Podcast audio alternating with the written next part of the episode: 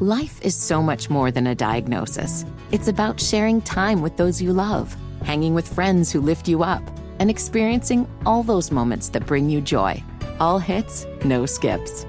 Learn more about Kisqali Ribociclib 200 milligrams at kisqali.com and talk to your doctor to see if Kisqali is right for you. So long live singing to the oldies, jamming out to something new, and everything in between. Charlotte at 6. For Wednesday, Charlotte at 6, I'm Mark Garrison. Glad you're rolling home with us. Time for our weekly feature, Success at 6. It's all about people who find success in unusual ways, and you'll love this story. This evening, we're going to meet a young man in Charlotte who had a flash of inspiration one day when he saw some window washers uptown. Suddenly, his imagination began soaring to new heights. I'd like to think what we're doing has uh, the impact to really change the world for the better. Andrew Ashur is out to change the world with drones. You know, drones, remote control flying contraptions that sound like buzzing bees, flown by using a remote control maneuvered with a joystick. It's like a real life video game People use them to take pictures. Amazon wants to use them to deliver packages. Amazon says it will deliver products by drone. But Andrew Ashur says he wants to use drones to help humanity and he's doing it. We launched a disinfecting drone with the Atlanta Falcons Stadium. Mercedes Benz Stadium is getting some high flying help as they welcome fans. Teamed back. up with a company in North Carolina to use drones.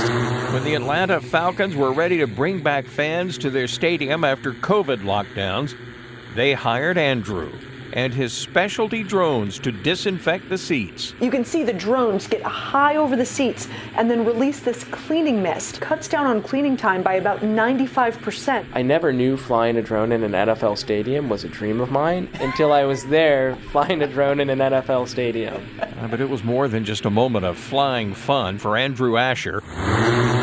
It also confirmed his drone dream that it was not just pie in the sky he was actually getting paid big money to use flying machines that he began to envision while a student at Davidson. At times, a starving student. And I would often fast for days to save enough money to buy the drone parts I wanted to buy to prove this out.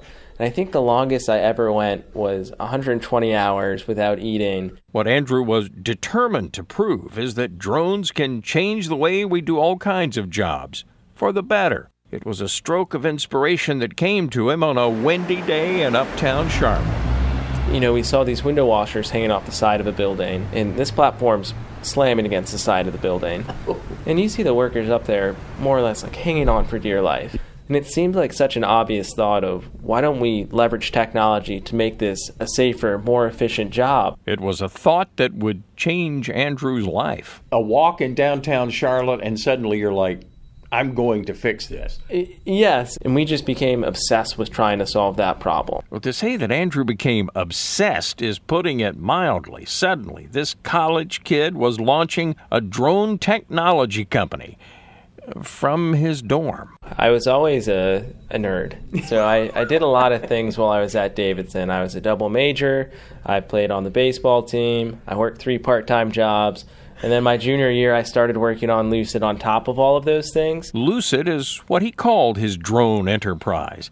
The first step, of course, was to buy a basic drone to see if he could somehow rig it to wash windows. So we went and bought some third party Chinese made drones off the shelf, and we tried to build hardware and software around it. It failed miserably. It was a terrible experience. We wasted tens of thousands of dollars. Andrew says he was not discouraged. Instead, he doubled down in his studies at Davidson so he could graduate after his junior year. That way, he could launch into a new education, learning how to build drones. I almost like locked myself in this attic above a garage for three months where all I did was read books on robots, drones, read forums, watch videos, and teach myself the basics of mechanical, electrical, and software engineering to build our first version of the drone. Andrew designed and built a drone that was much bigger and heavier with six propellers instead of the usual four. And it worked. The drone strong enough to lift a long hose from the ground, and in no time, cover windows or rooftops with cleaning solution. And I programmed basic automation where I could go out to a building, press a button, and it would fly and spray for itself. And in fact, Andrew created software for the drone that made it remarkably easy to maneuver. At my college graduation, I taught my 85 year old grandmother how to fly this drone in, you know, the span of about five minutes. And she did it? Oh, yeah, I could hardly get the controller out of her hands. So, once he had an easy to use drone that would really wash windows and buildings, the next challenge came along selling the idea to building owners. When I'm 21 years old, calling people saying, Hey, I have a drone to clean your building, they look at me like I have three eyes. They're like, This kid must be insane. He's lost it. But one day, he called on a building owner in North Charlotte. And somebody had a really dirty building, and the quotes they were getting were far too high. And I said, Hey, I've got a better mousetrap. Would you like to try it out? And it was a yes. It was a remarkable moment all the months of work, and finally somebody would pay Andrew to use his cleaning drone. What'd you charge the guy? Uh, I don't even remember. Back then, it was so underpriced, but I think it was like four thousand dollars to clean the building, and I was celebrating because you know, here I am, like living in an attic eating ramen soup noodles every night with like rice and beans. Well, the rice and bean days would soon become steak and salad days. A San Francisco company that helps entrepreneurs gave Andrew $150,000 and they hooked him up with other investors. So his drone cleaning business quickly took off across the country.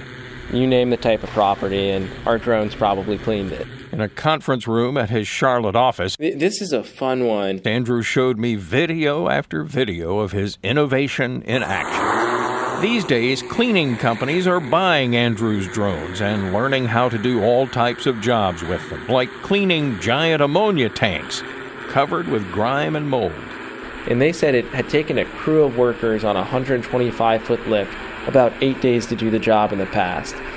With one drone, it took 5 hours and 43 minutes of flight time.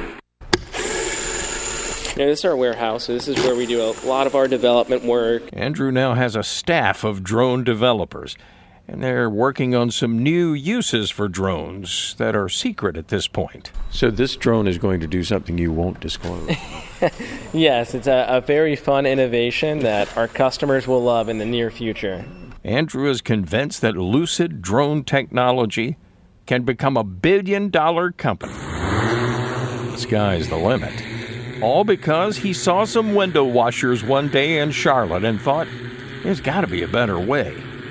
And he was determined to find it. I think God puts the right things into your life at the right moments, and that was certainly the case for me. Well, Thomas Edison said to invent something, you need a good imagination. Andrew Ashur has that for sure. All that success. He is just 26 years old.